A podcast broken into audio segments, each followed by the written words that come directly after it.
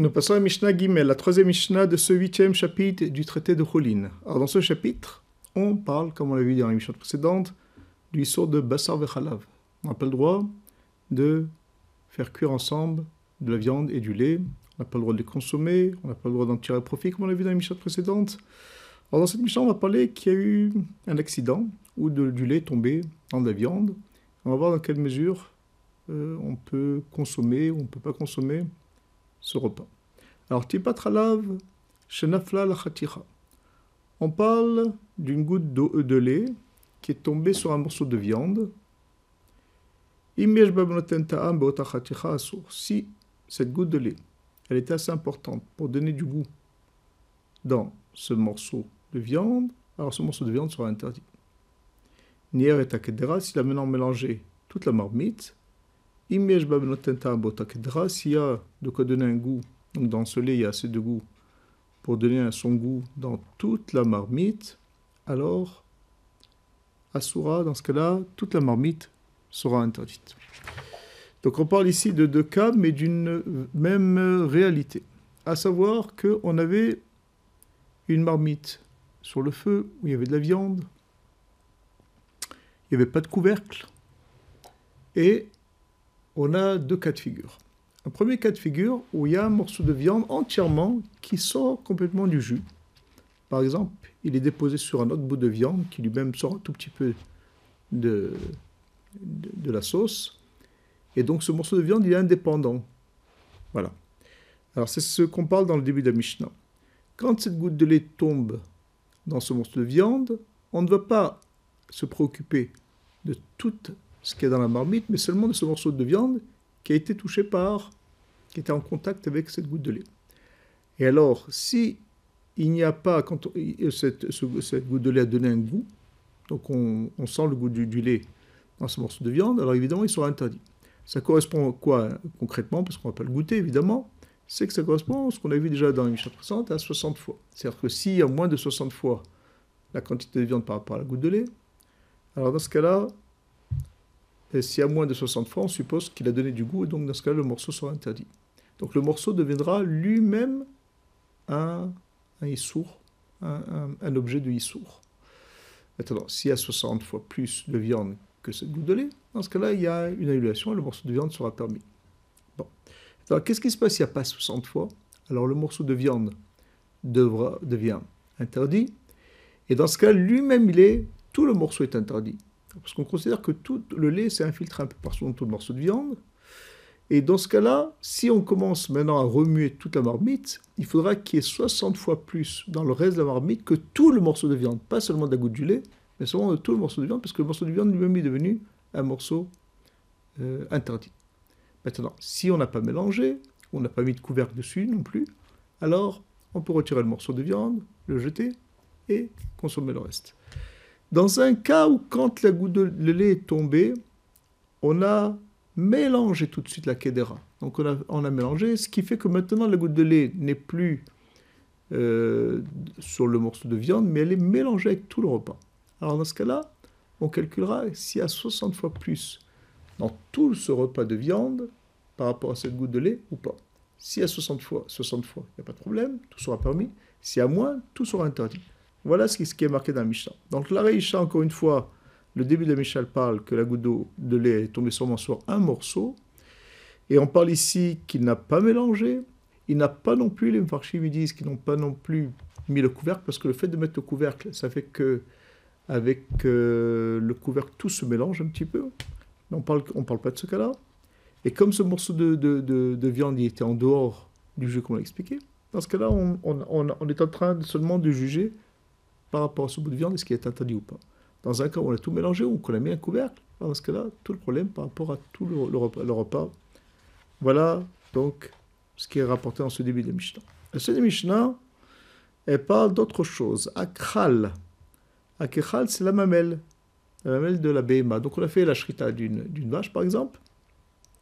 Et on a maintenant la mamelle. La mamelle, il y a dedans du lait, il peut y en avoir en tout cas, et si on ne le voit pas, en tout cas, il y en a sûrement dans les porcs qu'il y a dedans, dans cette, dans cette euh, mamelle. Alors la Mishnah nous dit chalavo. il faudra le couper. Le couper, le Rav il nous dira qu'on le coupera c'est-à-dire euh, horizontalement et verticalement. On le fera une sorte, de, une sorte de croix. Et après, on le frappera contre le mur pour lui sortir tout son lait. Et dans ce cas-là, on aura le droit de consommer. L'okerkao, maintenant s'il n'a pas agi ainsi, et no alav, il ne transgressera pas le histoire de basar halav.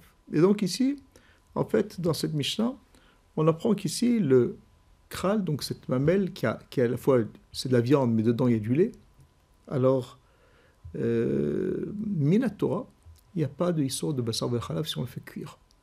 On apprend ça des psukim, des versets, que toute l'interdiction de basar halav, c'est quand le, la viande s'est mangée avec du lait d'une BMA euh, qui était euh, quand on a fait la shrita et quand on a sorti, euh, plutôt qu'on avait on a fait la viande et qu'on avait de lait d'un animal qui est vivant. Mais pas dans un cas où on a pris de la mamelle. Il n'y a pas d'indication Minatora.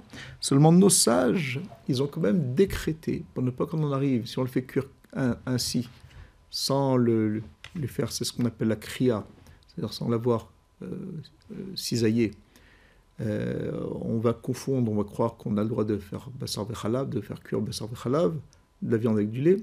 Pour cette raison, nos sages, miderabanan encore une fois, ils ont dit qu'avant de le faire cuire, il faudra lui faire une incision, comme on l'a dit, lui faire sortir son lait, et après on pourra le faire cuire avec autre chose, ce qu'on a envie.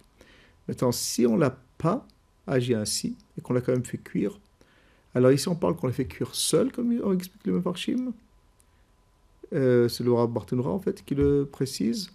Si on l'a fait cuire, il n'y a que ce morceau de crâne, a pas d'autres morceaux de viande, alors on n'a pas transgressé parce que Bedi Ava, dans la mesure où c'est seulement Bidar Banane, cette précaution, une fois qu'on l'a fait cuire, on peut le manger, même les khatril, on peut le manger. On peut le manger, on n'a pas d'interdiction. Mais si on l'a fait cuire avec d'autres morceaux de viande, alors on considérera que le kral, il est lui-même un objet, midérabanan en tout cas, un objet interdit, un élément un aliment interdit, et donc il faudra 60 fois plus d'autres, ce qui est dans le reste de la marmite, pour pouvoir l'annuler, pour pouvoir consommer cette, nourriture, sinon tout sera interdit. Voilà cette, euh, au sujet du kral. Maintenant, Alev. ici, on ne parle plus de Bassar Bechalab, mais en fait, on le rapporte ici parce qu'il a une similitude avec, le, avec la mamelle. Le cœur, le cœur, on sait que le cœur, est du sang. Il y a du sang qui est à la fois dans la, viande, la chair de ce cœur, et là, c'est comme tout, le, tout le, sang qui est dans tous les, membres, où il suffit de saler pour, le faire, pour, pour pouvoir le consommer. Seulement, il y a aussi du sang qui n'est pas qui, est, qui est intérieur, qui, qui, qui, est à l'intérieur du cœur, mais pas à l'intérieur de la viande, de, de, la viande, oui. Et là, il y a une sorte Torah, il y a une sorte Milat Torah de pas consommer la, du sang. La Torah elle interdit de manger du sang, et en fait la Torah elle, punit ça de carette, de, retranchement, donc c'est une, une, faute grave. Et la Torah, le, ce issour-là concerne, ce issour euh, grave, concerne le sang au moment de la shrita de la bête, qui sort au moment où on fait la shrita, et aussi celui qui se trouve dans le cœur. Alors, qu'est-ce qu'il y a comme solution pour pouvoir le consommer?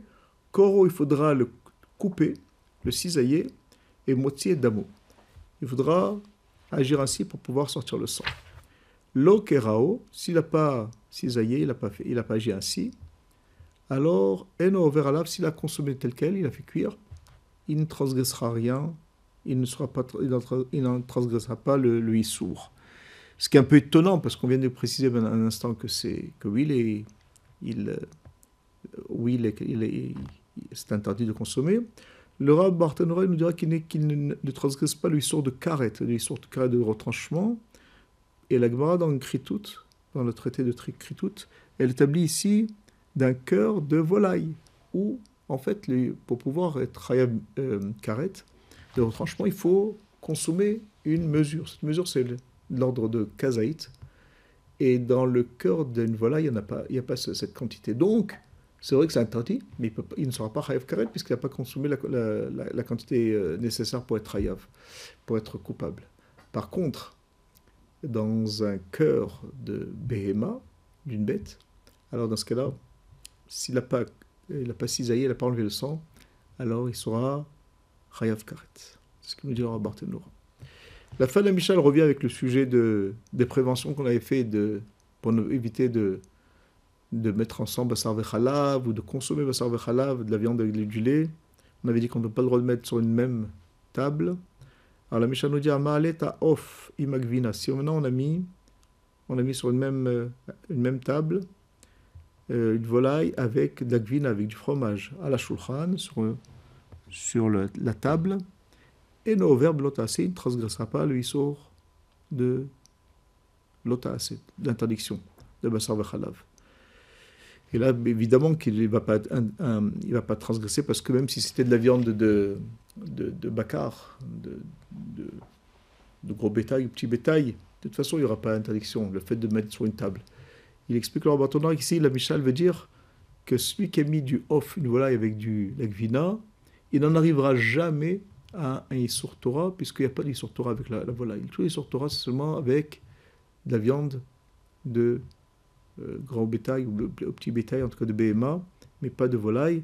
Et c'est pourquoi même si euh, il aurait mangé les deux, alors de toute façon, il transgressera pas sur Torah.